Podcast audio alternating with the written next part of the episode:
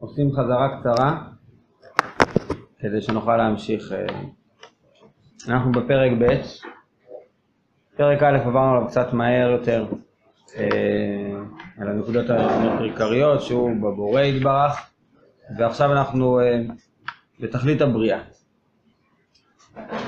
הרמח"ל פתח נקודה הכי יסודית, שתכלית הבריאה להיטיב מטובו יתברך שמו לגבולתו. כל הבריאה שלנו, התכלית שלה היא להיטיב.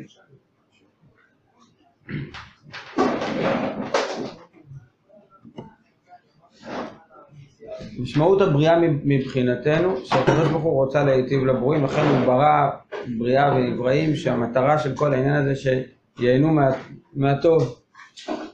מכיוון שהטוב הכי גדול זה הטוב האלוקי, אין עוד שום דבר בעולם שהוא יכול להשתוות בכלל, להתקרב לטוב האלוקי, אז הטוב שהוא רוצה לתת זה, זה את עצמו. כן, כן. אני אגיד כשסיימנו את החזרה, בסדר? הטוב שהוא רוצה לתת זה את עצמו. מצד שני, הנבראים לא יכולים, בגלל שהם נבראים, הם לא יכולים אה, לקבל את הטוב האלוקי עצמו. בסדר? כי, כי זה אור כל כך גדול שהנבראים לא יכולים אה, לאחוז בו, להכיל אותו. אז, ה, אז הדבר הכי קרוב הוא להידבק בו. בסדר? כמו להבדיל, שאדם לא יכול להיכנס למדורה, יכול להתקרב אליו ולהתחמם. בסדר? רק מעין משל קצת לסבר את האוזן. אז, אז הדרך הכי אה, קרובה לזה זה להידבק בשם יתברך. אה, אבל כדי שהטוב הזה יהיה עוד יותר טוב, הוא צריך להיות בהשתדלות ולא במתן. דיברנו על זה פעם קודמת, שבמתנה יש חיסרון שזה משהו חיצוני בעצם, ולכן יש בה קצת בושה. בספרים הקדושים זה נקרא נעמה דקיסופה, לחם של בושה, שהשם הוא רוצה לא רק לתת לנו טוב, הכי גדול שאפשר, אלא גם רוצה שנרגיש טוב עם הטוב הזה, כן? הוא רוצה שלא נתבייש בו. איך לא נתבייש בו? שזה יהיה איזה צד מסוים שפה רמח"ל יותר מגדיר לא מצד הבושה, זה דברים שהוא כותב בדעת תבונות. אומר, כדי להד... שהטוב יהיה לנו עצמי ולא מקרי, הבושה זה רק סימן לזה, כן? למה יש בושה? כי אני מרגיש שזה לא לגמרי מגיע לי. אני מתבייש במשהו ש... אם אני מקבל משהו אני מתבייש, בדרך כלל כי אני מרגיש שזה לא כל כך מגיע לי. אנחנו, אנחנו בחזרה ככה לשבוע שעבר, עוד רגע נתחיל, נמשיך. אז כדי שאני, אני, אה, אה, הטוב הזה הוא יהיה עצמי לי, לא עצמי לגמרי כמו באלוקות, כי רק באלוקות הטוב הוא עצמי. בכל שאר הנבראים הטוב הוא מקרי, כי השם החליט לברוא אותנו, כביכול אם הוא לא היה מחליט לברוא אותנו, לא היינו. רק באלוקות הטוב הוא עצמי ומוחלט. אבל איך אפשר שאצלנו זה יהיה בחינה של עצמי, כן? שזה לא יהיה חיצוני לגמרי, לא מקרי לגמרי, אלא יהיה פה איזו בחינה שזה דומה להיות משהו עצמי, על ידי זה שאנחנו מתאמצים. כשאנחנו עובדים וקונים אותו, אז דבר שקונים לעומת דבר שמקבלים במתנה, יש בו צד עצמי. בסדר? לכן גם פה בבריאה, הקדוש ברוך הוא ברא אותה בצורה כזאת, שנצטרך, לא, לא, לא ניוולד כבר דבוקים בהשם יתברך, ניוולד כאילו רחוקים, בצורה חיצונית, בצורה פנימית תמיד אנחנו, יש לנו חלק אלוקא ממעל, אבל יש איזה אופן כזה שבו אנחנו אה, אה, נבראנו רחוקים, ועכשיו צריך לעשות תהליך של התקרבות והידבקות, וככה כשנגיע ליעד, נגיע לטוב, יהיה פה איזה צד שעבדנו עליו והוא הפך להיות חלק מאיתנו. שחר? אני לא בדיוק מבין עד הסוף למה צריכים לעשות לו מישהו, למה לא פשוט כבר שהוא דיברה אותנו, שנהנה מזה שכינתו כבר מההתחלה. גם אני לא מבין את זה עד הסוף, אבל, אבל הקצת שאנחנו כן מבינים זה, זה מתוך מה שאתה גם מסתכל על העולם ואתה רואה, שאדם שהוא נולד לאיזה מציאות, גם אם היא תהיה אוטופית ומאוד יפה, אבל בסוף אם הוא לא עבד על זה, לא התאמץ, הוא לא יודע, הוא גם לא יודע להעריך את זה. והוא גם, אה, הוא יכול לאבד אותו בקלות. לעומת אדם שהוא עבד והתאמץ ועלה מדרגה מדרגה, הוא עשה פה קניין, והקניין הזה הפך את, ה, את היד שהוא הגיע אליו, הוא הפך למשהו שהרבה יותר נמצא בתוכו וחלק ממנו, מאשר אם הוא נפל לשם במקרה, קיבל את זה במתנה. בסדר? אז, אז מבשריך זה לא, כאילו כמו שאתה מסתכל בעולם ואתה רואה שהמציאות מתנהגת ככה, תבין שמבחינה רוחנית, זה שאנחנו עובדים על הדברים וצריכים להתאמץ עליהם, בסוף זה יותר טוב, כי, כי כשאני מגיע לדבקות הזאת, אז היא, יש בחינה שהיא חלק ממני, ולא רק איזה משהו חיצוני שקיבלתי ככה בלי להתאמץ. בסדר? בכלל בדברים האלה אנחנו, א', השאלות זה בסדר שיש שאלות, ב', אנחנו אמורים לתת להם לחלחל פנימה, גם אם לא הבנו עד הסוף, וכאילו לשמוע את הדברים, לקבל אותם, אמרנו, התנועה היא תנועה של קבלה, ובפנים ממשיכים לפעול. כמו שאדם אוכל, אה, לא תמיד הוא מבין, אה, כשהוא אכל סלט, לא, לא תמיד מבין מה העגבניות עושות לו בפנים, מה המלפפונים, אבל זה עושה משהו. בסדר? זה הגוף יודע לפרק את זה ולהעביר את אה, הוויטמינים שצריך כל דבר במקום שלו. גם בדברים האלה, אנחנו צריכים את האמון הראשוני, לדעת שאני, לא כל אוכל אני אוכל, אני צריך לדעת שהוא אוכל טוב. כשאני יודע שיש לפניי אוכל טוב, גם מבחינה רוחנית, אז אני נותן לו לחלחל פנימה והוא פועל, בסדר? זה לא אומר שלא שואלים שאלות ולא זה, אבל, אבל התנועה פה יותר תנועה של לתת לדברים להיכנס פנימה. לכן, אנחנו עדיין עכשיו ממש בסוף החזרה, בואו נקרא עכשיו את ממש את סוף פסקה ב', פסקה אחרונה בתוך סעיף ב', על כן גזר וסידר שיבררו ענייני שלמות וענייני חיסרון, ותיברא בריאה שיהיה בה אפשרות לשני העניינים בשווה. ויותנו לבריאה אמצעים שעל ידם תקנה לעצמה את השלמות ותאדיר ממנה את החסרונות ואז יקרא שנדמתה במה שהיה אפשר לה לבורא ותהיה ראויה להידבק בו וליהנות בטובו. לכן העולם נברא בצורה כזאת שיש בו שלמויות וחסרונות ביניהם עומדת איזה בריאה שהיא יכולה לבחור ימינה או שמאלה בצורה שווה אין מה שמכריח אותה ללכת אחד לצדדים ועכשיו כשהיא בוחרת ללכת לצד הטוב ועוד ועוד ועוד, אז ככה היא, היא קונה את השלמות הזאת. ג', בכבוד, מי, מי קורא לנו? סעיף ג'. נדב. ואומנם, מלבד להיות הבריאה הזו, שקנתה השלמות וראויה להידבק בבורא יתברך, מצד התגמותה לו, הנה על ידי כמילותה השלמות לה, נמצאת מתדבקת והולכת לו. עד שסוף קנתה השלמות והמצאה מתדבקת בו, יהיה הכל עניין אחד. תעצור שנייה. זאת אומרת, עכשיו יש פה עוד משהו הרמח"ל מוסיף לנו. זה לא רק שהתאמצתי, הגעתי ליעד אחרי מאמץ, אז זה הפך להיות יותר פנימי, אלא שהמאמץ עצמו, הוא גם כן היה, הוא, כל אה, אה, צעד במאמץ עצמו הוא חלק מהיעד. נסביר רגע מה אמרנו. השם היה יכול להגיד, תקשיבו, תעמדו ארבע שעות על הראש, בסוף תקבלו גלידה. אין קשר בין זה שעמדתי על הראש, זה כאילו סתם רוצה לתת לי גלידה, רק הוא אומר, בוא תתאמץ קצת בשביל הגלידה הזאת, תעמוד על הראש, לא יודע מה, תקפוץ שמך כפיים, אין קשר בין המאמץ לבין מה שקיבלתי בסוף. אבל, אבל זה לא ככה. זאת אומרת, זה לא רק שאני אמור להתאמץ כדי לקבל בסוף, ואז אני מעריך את זה, אלא המאמץ עצמו הוא באותו דבר שאני קונה. אומרת, המשפט הזה, תראו, תקשיבו מה אומר, סוף קנותה השלמות והיא מצאה מדבקת בו יהיה הכל עניין אחד. בסדר? זאת אומרת, כל, כל מאמץ הוא בעצמו מקדם אותי. זה לא שאני צריך לעבור איזה איקס, לא יודע, להזיע בכמות מסוימת ואז אומרים, טוב, אז אתה מספיק בוא עכשיו תקבל את הפרס. אלא המאמץ עצמו הוא קניין השלמות. איך זה עובד? הלאה, ידידיה. וזה?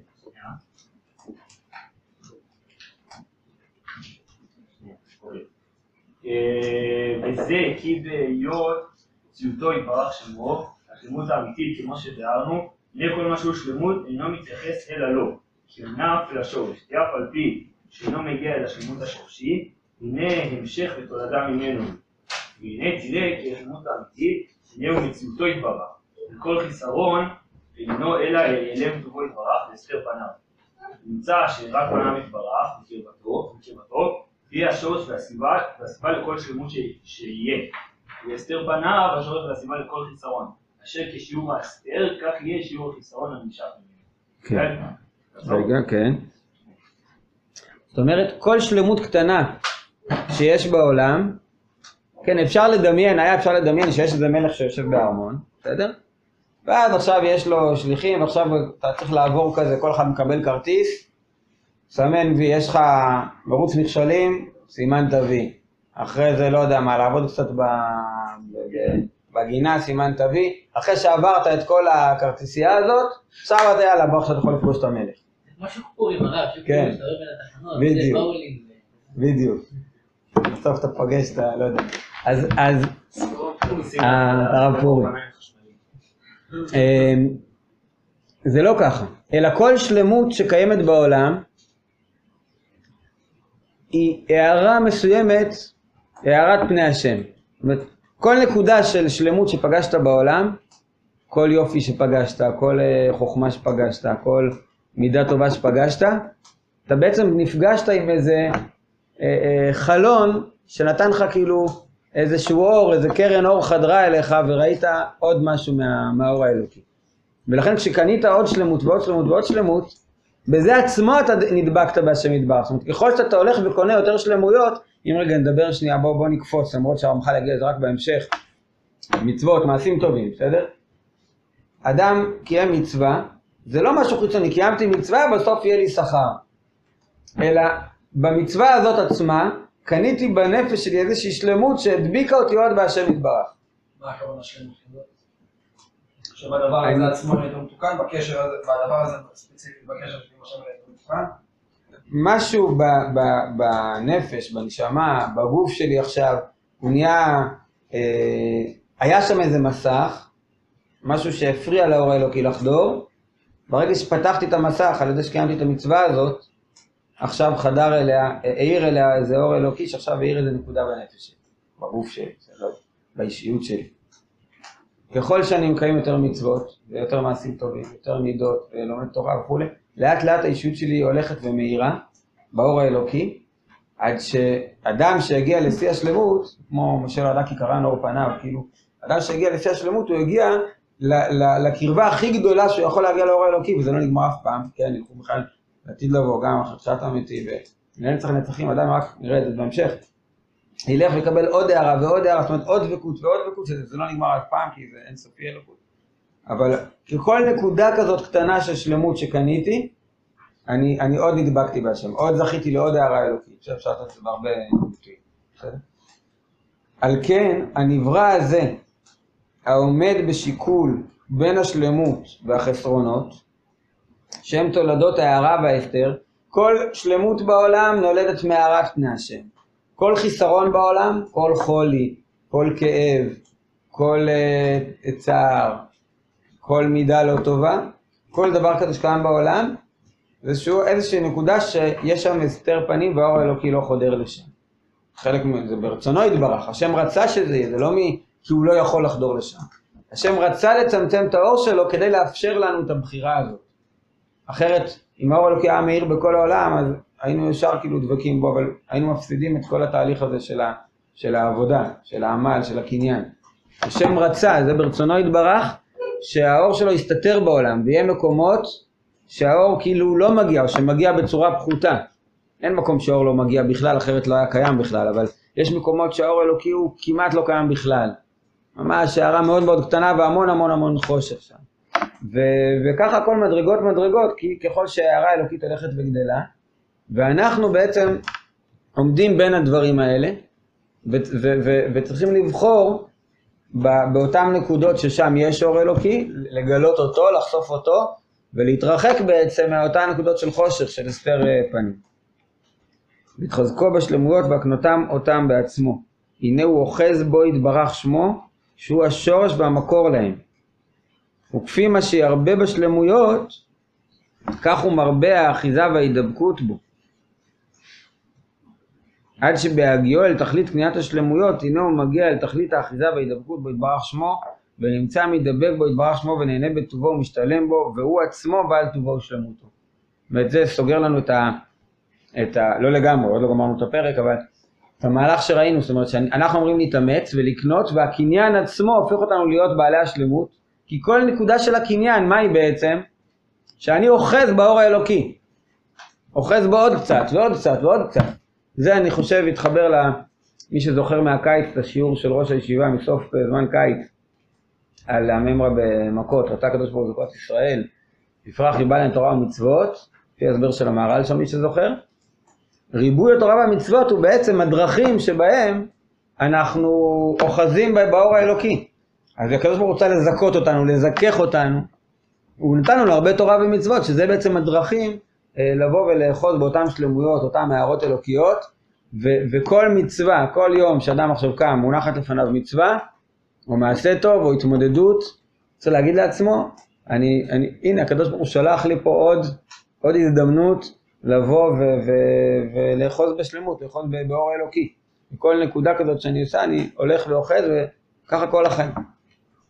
שאלות לפני שנמשיך, כן. הנקודה של ההסתרה, אה, הרב אמר שגם שכאילו גם במקומות האלה זה, יש שם, אה, יש שם כאילו אור אלוקי שהוא פשוט יותר בהסתרה מאשר, אה, מאשר, אה, מאשר כאילו שאנחנו רואים בפועל, וזה מה שהבנתי מהרב, זה כאילו זה נועד בעיקר בשביל לאפשר לנו את הבחירה החופשית. אז בדברים אה, שהם קורים ביום יום, אני יכול להבין את זה, אבל כאילו, שהתלבטויות של פה ושל שם וזה, אבל, אה, נגיד, נגיד, חס וחלילה, אני מסתכל, הרי אנחנו רואים שהקדוש ברוך הוא בכל העולם, כל, דבר זה מכוחו, אז, לצורך העניין, כן, אה, אה, גם הרעב והמלחמות בשבטים באפריקה זה כביכול, זה הסתרה של האור האלוקי, אבל אני אומר, כאילו, למה אני צריך את ההסתרה הזאת, כאילו, איך, איך אני מתקדם, איך אני מתקדם, או איזה בחירה חופשית, חופשית נוצרת לי בעקבות ההסתרה הזאת. כן, דברים שהם כאילו נראים לחלוטין... אה, נכון. נכון. יש, אה, בהמשך הוא יסביר לנו הרבה על המקום של הרע בעולם, בסדר? וה... וזה חשבונות הרבה יותר רחבים, זאת אומרת לא כל דבר כזה הוא עכשיו נועד לאפשר עכשיו לי צורה ישירה את הבחירה החופשית שלי. יש פה מערכת כללית שקודם כל אנחנו רוצים להבין את השורש שלה. שהמקום של עצם זה שקיים רע בעולם, חלק מזה גם שלרע זה יהיה מחיר, בסדר? ואדם שהוא עכשיו בוחר ברע, אז הוא, מוריד את עצמו, מוריד את העולם. זה חלק מאותה מערכת כללית, לכן, והרמח"ל יחזור על זה הרבה, שאנחנו אף פעם לא, כאילו לא נוכל להבין עכשיו איזה משהו נקודתי, איזה הנהגה אלוקית, בדור מסוים, באדם מסוים, בעם מסוים, אין לנו את היכולת. בסדר, אולי אנשים גדולים, נביאים, אם השם מתגלה, או רוח הקודש, אבל אנחנו לא, אנחנו יכולים להבין את השורשים הכלליים. אז הוא יגיע גם עוד לדבר על מציאות של רע בעולם, וגם שם לא נוכל להבין לפרטי פרטים, אבל מה שכרגע אנחנו מבינים את השורש, עצם זה שהעולם נברא, שיש בו טוב ורע, יש בו הערה והסתר, והאדם עומד ביניהם וצריך לבחור, זה חלק מהטוב של הבריאה. יותר טוב שהעולם נברא ככה מאשר אם הוא היה נברא רק עם טוב, בסדר? עוד לא הבנו את כל החשבונות, אבל זה קודם כל בשורש. להבין שיותר טוב שהעולם הוא, יש, נברא מלכתחילה עם טוב ורע, ואנחנו צריכים להתאמץ להופיע את הטוב, ושהוא לא באופן אוטומטי, בסדר? ד' והנה לשיעור במציאות העניינים השונים האלה של שלמות וחיסרון שזכרנו, ותימצא הבריאה שזכרנו בתכונה שהיא צריכה להיות פירוש באפשרות לשני העניינים וביכולת עליהם שתקנה השלמות ותעדר מן החסרונות ושימצאו לה אמצעים לדבר הזה פירוש לקנות זה השלמות. ויש פה מציאות יש פה שיש בה טוב ורע שלמות וחיסרון. יש פה בריאה שיכולה לבחור בין שלמות לחיסרון והבריאה הזאת צריכה גם אמצעים שאיתם היא תעבוד כדי לבחור בינם. הנה ודאי שפרטים רבים ושונים צריך שימצאו בבריאה, וייחוסים רבים בין הפרטים האלה, עד שיצליח התכלית המכוון בה, כן? אי אפשר לברוא, זה, זה, כאילו היה אפשר לברוא, כאילו לא יודע מה זה, עולם, איזה חדר אחד גדול, עם איזה בן אדם בתוך החדר הזה, יש לו לפניו, אני יודע מה, חייל שחור, חייל לבן, צריך להחזיק את הלבן ונגמר הסיפור. מבינים שזה הרבה יותר מורכב מזה. זה לא שיש לו איזה... כדי שהבחירה תהיה שלמה ולקנות את כל השלמויות, והשלמות האלוקית היא אינסופית, המון המון שלמויות אינסופיות. אז, אז העולם הוא צריך להיות מורכב בעצם מהמון המון עניינים של שלמות וחיסרון, וגם שהאדם יבוא ויהיה לו את, את, את, את שלל התמודדויות שבהם הוא צריך לבוא ולבחור בעוד משהו, בעוד משהו. אז לכן העולם שלנו כל כך מורכב עם אין ספור אה, אה, בריאות, כשלא כל הבריאות של העולם הם התכלית של הבריאה. ומתוך כל הבריאות האלה, עוד רגע הוא יגיע, יש בריאה אחת שהיא המרכז, וכל השאר זה סביבת העבודה שלה. בסדר? הבריאה התכליתית היא אותה בריאה שאמורה לבחור בטוב. מסביבה אנחנו נמצא מיליונים של, מיליונים של, של, של התמודדויות, של עניינים, של, של, של, של כל מיני דברים שונים, שהיא צריכה להיות בתוכם ולעבור איזשהו מסע בתוך כל המציאות המורכבת הזאת, שהתכלית של כל המסע זה שתבחר בטוב ותדבק באור האלוקי. אולם הבריאה אשר התעתדה לעניין הגדול הזה, היינו לדבקות בו יתברך שמו כמו שזכרנו, היא תיקרא העיקרית שבכל הבריאה. כל שאר מה שימצא במציאות לא יהיה לה עוזר באיזה צד או באיזה בחינה לתכלית, שיצלח ויימצא. ועל כן יקראו תפלים לבריאה העיקרית שזכרנו. אך הבריאה העיקרית באמת היא המין האנושי.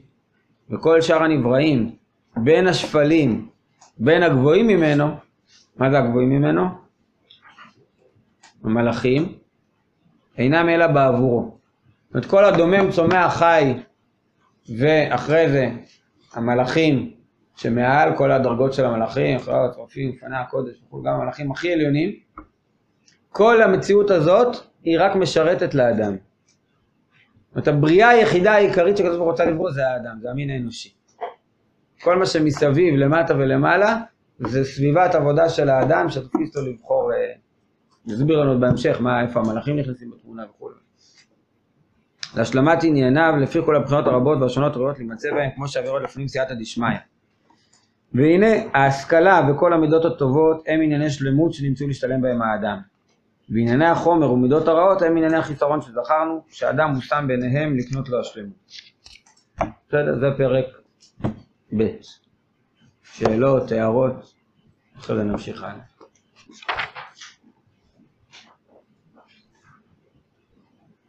אני רוצה לסכם לנו אולי ככה בכמה משפטים קצרים את מה שראינו פה.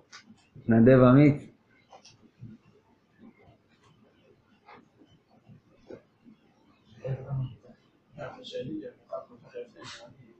אתה מנדב אותו, אתה אומר. בקצרה, ממש בנקודות, בלי להרחיב. אמרנו, יש, כל המשמעות של הבריאה זה לטוב, כדי להיטיב. הטוב הכי גדול זה האלוקות. הטוב הכי גדול שאנחנו יכולים להשיג זה להידבק באלוקות. יותר טוב שנעשה את זה בעמל מאשר במתנה. כדי שזה יהיה בעמל, אז יש בעולם שלמויות וחסרונות, ואנחנו צריכים, ויש בריאה שהיא יכולה לבחור ביניהם, בין הטוב והרע, בין השלם והחסר, ולכן כל העולם נברא בצורה כזאת של יכולת לבחור בין, שיש טוב ורע, יש יכולת לבחור בין טוב לרע, ויש בריאה אחת עיקרית שזאת, בשביל זה היא נבראה, וכל השאר זה מה שמסביב, הבריאה העיקרית זה האדם. כל מה שמסביב, גם הדומם צומח חי וגם המלאכים, זה רק, הם רק משרתים לתכלית הזאת של האדם. זה, זה בעצם הפרק. פרק מאוד אופטימי, כן, זה באמת, זה מבט מאוד אופטימי על הבריאה. אנחנו עוד לא מבינים איפה הרע נכנס פה, ו, וכשנפגשים עם רע אז הוא כואב, אבל, אבל עצם המבט הזה הוא כבר נותן לנו להבין, רגע, כל המערכת שסביבנו, גם אם אני לא מבין אותה, את, את הפרטים שלה, אני מבין שהיא מערכת ש, שבסוף רק הטוב מניע אותה. וגם הרע שקיים בעולם, הוא, הוא בגלל שככה יותר טוב. בסדר? גם אני מבין את זה רק בצורה חלקית כרגע. טוב. במין האנושי, פרק שלישי. בכבוד, מתנדב חדש. כבר זכרנו היות האדם אותה הבריאה נדבק בו יתברך, יהיה מוטלת בין השלמות והחסרונות, יכולת בידו לקנות השלמות. גם צריך שיהיה זה מבחינתו ושלמו, כאילו היה מוכרח למעשה להיות מבין על כל פנים והיה נקרא באמת בעל שלמותו. איננו בעלה, כמה שהוכרח מאחר לשלמותו, לכן הוא בעל שלמותו. לא הייתה הכוונה איננו מתקיים. על כן מוכרח שהונח על גודל מבחינתו. תהיה נטייתו שקולה לשני הצדדים, ולא מוכרחת לאחד מהם. יהיה מוכרח המכירה לבחור בדעת וחפץ באיזה מהם שירצה. היכולת גם בידו לקנות איזה מהם. אם כן יבוא אדם ביצר טוב יצר רע, ומכירה בידו להטות עצמו לצד שהוא רוצה. כן. זאת אומרת, היה, היה יכול להיברא אדם שהוא צריך לבחור בטוב, אבל שהוא מוכרח לבחור בטוב, זאת אומרת אין לו, מבפנים אין לו, אין לו שום צד אחר חוץ מרצון לבחור בטוב. אבל אם זה היה ככה, הוא לא היה נקרא הבעלים של הטוב, כי, כי הוא מוכרח, אין לו אופציה אחרת. וכשאתה עושה משהו שאתה אתה מוכרח אליו, אז לא מתגלה הרצון שלך. כן, כתוב שהרב מבאר ככה, זה שהאדם בהתחלה מחובר לאש, לאשתו, האדם הראשון ואשתו הם מחוברים גב אל גב, ואז הקדוש ברוך הוא מנסר, ואז האדם אומר, אתה ידעתי, כן, זה עצם העצמי, בשר מבשרי. מה השתנה? אז הרב מסביר שהחיבור המוכרח, אז לא מתגלה פה הרצון, זה לא מתגלה באמת שאתה בוחר, למרות שאתה אשתך לגמרי, אתה הכי עם אשתך. אין לך שום אפשרות בכלל להתחבר לאישה אחרת, ואין לך שום אפשרות גם להיפרד ממנה, לכאורה זה החיבור הכי גדול שיש. אבל לא, בגלל שאתה, אין לך שום אופציה אחרת, אז אתה, אז לא מתגלה הרצון. מעין זה גם הרב כותב במקום אחר, כן, אז הוא אומר, אז זה אתה ידעתי, עכשיו אני יודע, עכשיו הבחירה היא אמיתית, כשבעצם נפרדנו, היה אפשרות להיפרד, ועכשיו כשאני בוחר, עכשיו זה בחירה פנימית, עכשיו זה באמת אה, חיבור אמיתי. מעין זה הרב כותב בפסקה בעינייה, הוא כותב על הגירושין, שהרי בנישואים הקתוליים כאילו אין כזה דבר גירושין, נשמע כאילו מאוד יפה, זו החלטה נצחית כזאת, בלי שום אפשרות להפר אותה, יש פה איזה ברית כאילו מאוד, אה, אפשר לקנא בה אולי, איזה ברית נצחית כזאת. אומר בדיוק הפוך. הוא כותב משפט, בגלל שקשר הנישואין הוא דבר כל כך נשגב, התורה רוצה שהוא יהיה בבחירה, לכן היא התירה את הגירושין.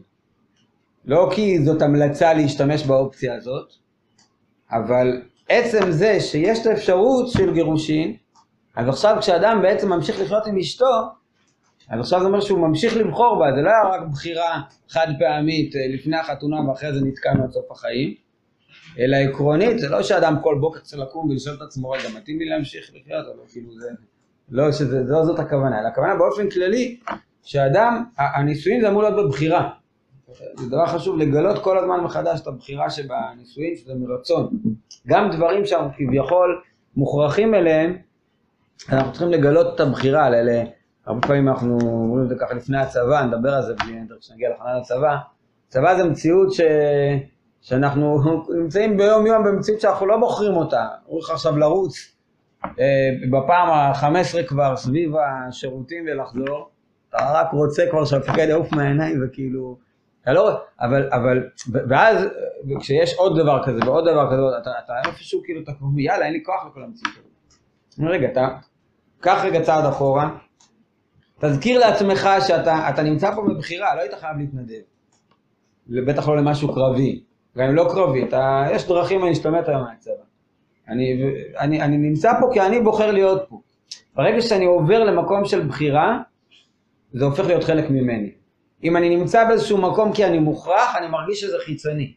ואז ממילא גם כל ההתנהלות שלי בתוכו תהיה כמשהו שכפוי עליי. בסדר? לפני שנמשיך, אז כן, שאלה. נגיד שני דברים. אחד, גם אם דרך נכונה יש רק אחת, אם אני מזדהה עם הדרך הזאת, אם הגעתי למקום שאני מזדהה, מבין, מכיר אותה, רואה כמה היא טובה וכמה היא מאפשרת לי דברים וכמה היא מוציאה ממני כוחות טובים ועכשיו אני בוחר בה, אז אפילו אם זה רק דרך אחת אני אהיה שמח בה. זו האמירה הראשונה. אמירה שנייה, גם המשפט הזה דרך נכונה יש רק אחת הוא, הוא משפט חלקי. כי אם אני אומר דרך נכונה זה, זה דבקות בהשם מדבר יש רק אחת זה נכון. אבל דר, הדרכים להידבק בהם כל כך רבים, זה נכון שכולנו מחויבים להלכה, בסדר, זה נכון. אבל בתוך זה יש כל כך הרבה מקום לכל אחד עם הגוון שלו והדרך שלו, ו- וממש ממש לא, כן, כשם שפרצופיהן שונים, דעותיהן שונות וכולי, וגם הדרכים לעבוד את השם הם, הם, הם רבות, יש הרבה דרכים לעבוד את השם. נכון שכולם צריכים להיות במסגרת ההלכה, אבל בתוך זה, גם בלימוד תורה, איזה מקצוע בתורה אני יותר uh, מתחבר אליו, מה הסגנון שלי בלימוד, במצוות, אז אני מקיים את המצוות, אבל יש מצוות שבהן אני ככה יותר מרגיש שאני משקיע בהן ויותר uh, מהדר בהן. ויש הרבה הרבה מקום לכל אחד למצוא את המקום שלו בתוך ה... כי, כי באמת כל אחד הוא נשמה בגוון אחר שירדה פה לעולם והיא אמורה להופיע גם אור קצת שונה, בסדר? אבל ההזדהות היא הנקודה המרכזית, זה הנקודה, בסדר? זה, זה... לכן אני חוזר עכשיו למה שאומר פה הרמח"ל, כדי שהאדם הוא יהיה בעלים על הטוב הזה ולא כפוי, אז, אז הוא צריך שיהיה לו באמת בתוכו אפשרות לבחור ברע גם כן. לכן יש בו יצר טוב ויצר רע, הוא יכול לבחור ברע, עכשיו כשהוא בוחר בטוב, אז, אז הוא, הוא, הוא באמת בעלים על הטוב הזה. בסדר? אם הוא היה מוכרח לבחור, אם היה לו רק יצר טוב, אז זה, לא בעלים, הוא מוכרח, הוא לא מכיר משהו אחר. בסדר? זה לא אומר. ילד קטן שהוא אה, אה, כאילו עושה כל מה שההורים שלו אומרים לו, בסדר, זה נחמד, אבל כאילו זה לא מראה שהוא בחר בזה. מתי זה, מתי אה, ילד, כשהוא כבר מתבגר, והוא יודע גם להגיד לו, והוא יודע לעשות גם דברים הפוך ממה שההורים שלו אומרים לו. אחרי זה הדרך שהוא יבחר, זה יהיה דרך שהיא באמת קנויה לו. זה חלק מהגיל ההתבגרות. אולם, אולי להיות הדבר הזה נשלם כראוי, וזו החוכמה העליונה שיהיה אדם מורכב בשני הפכים. הדיבור ונשמה שכלית וזכה, וגוף ארצי והפוך. שכל אחד מהם היטב על צדו, דהיינו הגוף לחומריות והנשמה לשכליות. ותימצא ביניהם מלחמה, באופ- באופן שהיא תגבר הנשמה, תתעלה ות- ותעלה על מקומה, ויהיה אותו האדם המשתלם בשלמות המעובד, ואם יניח האדם שינצח בו החומר, הנה ישפע לגוף ותשפע נשמתו עמו, יהיה אותו האדם בלתי עדון לשלמות, ונלחם עם חס ושלום. האדם הזה יכול להשפיל חומרו לפני שכלו ונשמתו, ולקלוט שלמותו כמו שזכר. יפה. כן. אז יש בעליו שני הפכים פה, זה הגוף והנשמה. האמת שאנחנו נמצאים ממש, אה, כבר נכנסים לימים של אה, בריאת העולם עוד רגע, וממש בימים האלה, יש יש על זה, ימים האלה יש מדרש, שכתוב שביום לפני הבריאה, או כתוב רוח אלוקים מרחבת על פני המים, זה רוח של מלך המשיח. וביום השני נבראו המלאכים, ככה הוא מובא במדרש, אחרי זה נבראו הרמסים, החיות וכולי, והאדם ביום השישי. אומר המדרש ככה, אחור בקדם צרתני ודש עלי כפיך.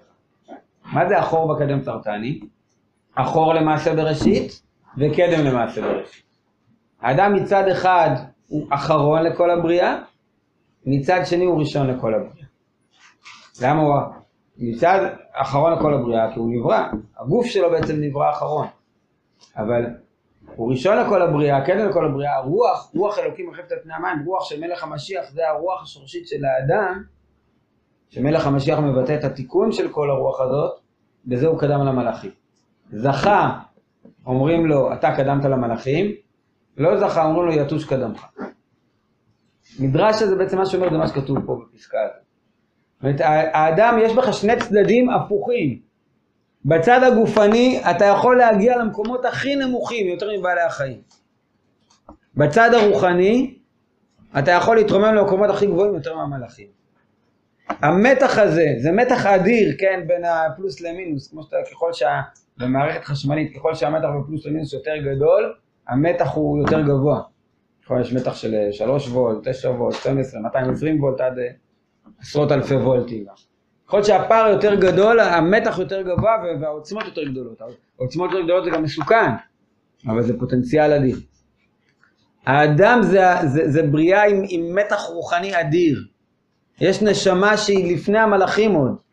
דבר, היא מהמקום הכי עליון, מבחינה רוחנית הנשמה של האדם במקום הכי עליון, יותר מכל המלאכים. הגוף, הוא, הוא, כשהוא לעצמו, הוא, הוא יכול להגיע למקומות הכי נמוכים. ועכשיו השאלה מה האדם, איך הוא מוביל את, את, את, את המערכת הזאת של גוף ונשמה, שה, שהנשמה והגוף ביחד זה מה שמאפשר את הבחירה השלמה. עכשיו, עכשיו מה מוביל? האם הנשמה מובילה? שימו לב הביטויים פה, שלא שהנשמה כובשת וחונקת את הגוף, נכון? מה הביטויים פה? תתעלה היא ותעלה הגוף עימה. זה לא, שהמה, זה לא מאבק פה מי ניצח ואז השני זורקים אותו לבור, אלא אם הנשמה מובילה, הגוף מתרומם איתה. אם חס שלום הגוף מוביל, אז הוא משפיל איתו את הנשמה. בסדר? אז ה... ואומנם גזר טובו יתברך שמו שיהיה גבול ההשתדלות הזה, המצטרך לאדם להשיג השלמות. כשישלים השתדלותו, ישיג שלמותו וינוח בהנאתו לנצח נצחים. על כן הוחקקו לו שני זמנים, אחד זמן העבודה ואחד זמן קיבול השכר. זאת אומרת, המציאות הזאת היא זמנית. יש זמן של השתדלות, של העב... הרי כל המטרה של הבריאה, מה הייתה אמרנו? ליהנות מהאור האלוקי, להתענג על השם, ל- להידבק בקדוש ברוך. אבל כדי שזה יהיה שלם, אז אנחנו, יש לנו השתדלות ועבודה. חלק מחסדו יתברך היה שהשתדלות היא נגמרת מתישהו. יש אה, ששת ימי מעשה, אבל אז מגיע שבת, שבשבת כבר לא צריך להשתדל, שם כבר אנחנו רק עכשיו מתענגים על מה שעבדנו.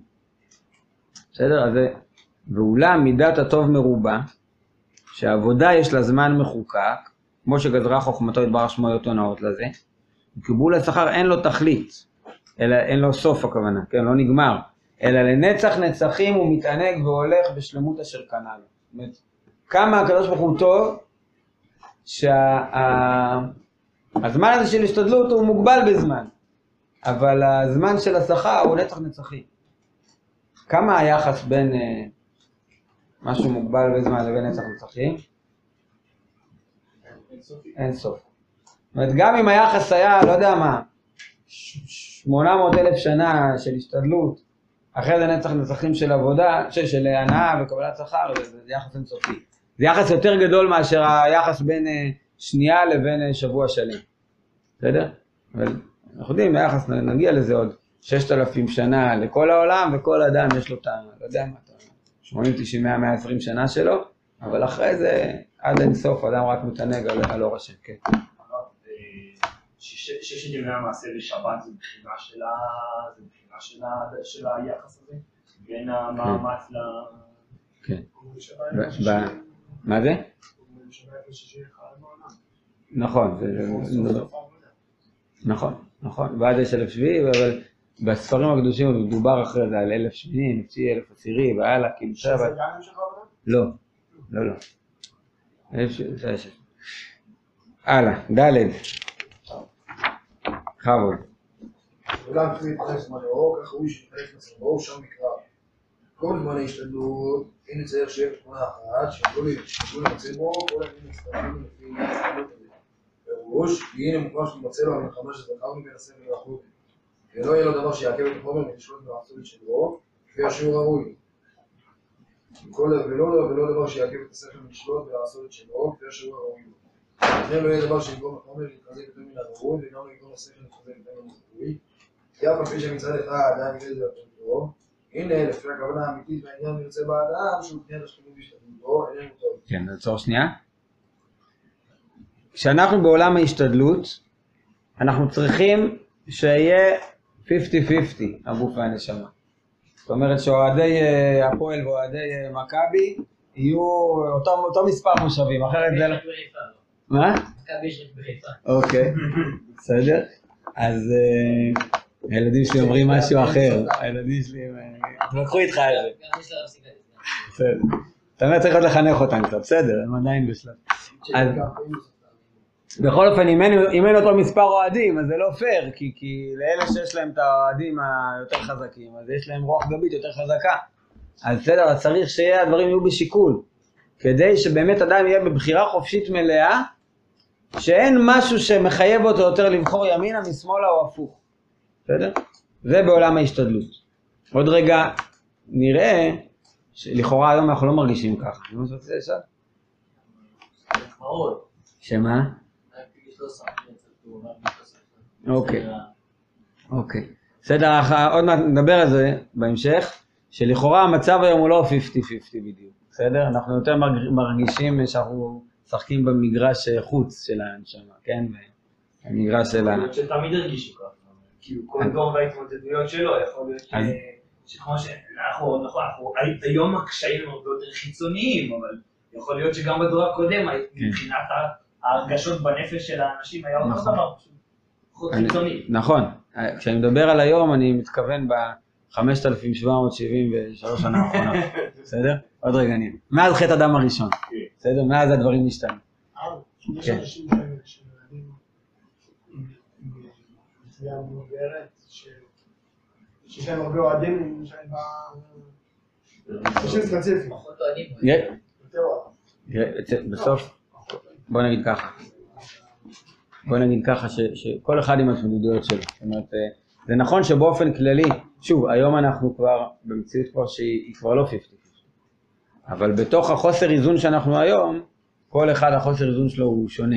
יש אחד שיהיה לו בקלות, אה, לא יודע מה, לקום לתפילה יהיה לו בקלות, אבל ללמוד תוספות זה לשבור שיניים, או להתמודד עם אה, יצרד האריות, ואחד זה יהיה בדיוק הפוך, בסדר? אז היום אנחנו בחוסר איזונים.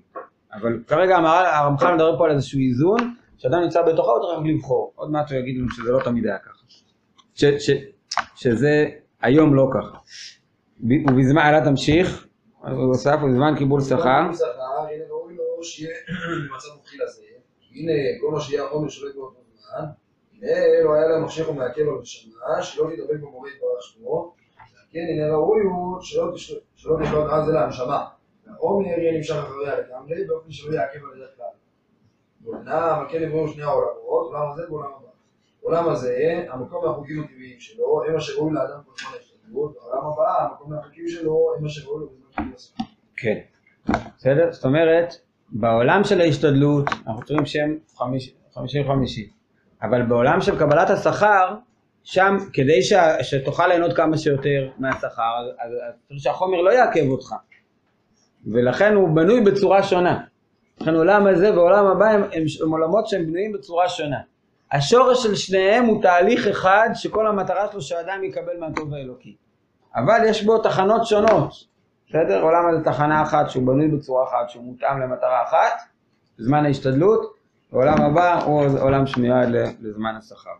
אנחנו נמשיך רק עוד את פסקה ה' ונעצור בזה. ומה שיצטרך עוד לדעת, שהנה המין האנושי, אין ממנו הראשון, כמו שאנו רואים בפנים בתורה, אולם שינוי גדול היה בו, והוא עניין חטאו של אדם הראשון, שהשתנה בו העולם- האדם והעולם ממה שהיה מקודם. ואולם, פרטי השינוי הזה בתוכניותיהם רבים, הוא מדבר הוא במפנים בסייעתא דשמיא, ונמצא שהדיבור במין האנושי והבחנה בנישואיו כפולים, כי מדובר בו בנישואיו מבחינתו כל ימחד, כן. בנפילה של חטא אדם הראשון קרה שיבוש גדול בכל המציאות הזאת ונפלנו למקום נמוך שמשם עכשיו יש תהליך ארוך שבהמשך הוא יסביר לנו אה, בעזרת השם מה, מה קורה מאז חטא אדם הראשון ובהקשר שלנו שבעצם שבוע הבא לא יהיה לנו שיעור אבל יהיה לנו את השיעור הכי שיעור המשך הכי משמעותי שבעצם ראש השנה הרי זה, זה היום של מצד אחד של בריאת אדם הראשון, וזה גם היום שבו חטא אדם הראשון. ומאז אנחנו כל שנה ממשיכים את התיקון עוד מדרגה ועוד מדרגה של אותה נפילה, אז, אה, אז להבין יותר, אז זה אנחנו נעשה כבר אחרי, אה, אחרי השיעור של, אה, של ראש שנה, שבא לנו טובה בעזרת השם. אבל בכל אופן, מה שהוא אומר לנו, שזה היה השורש, אבל חטא אדם הראשון הפיל אותנו למקום אחר, ונבהר את זה בעזרת השם פעם. טוב, אנחנו, השיעורים האלה אנחנו לא לחוצים על לעשות אותם שעה, כי, כי יש פה המון, אה, המון, אה, לא ידע, והמון תובנות שצריך לעכל אותן. אז אנחנו ניתן להם להתעכל בזה.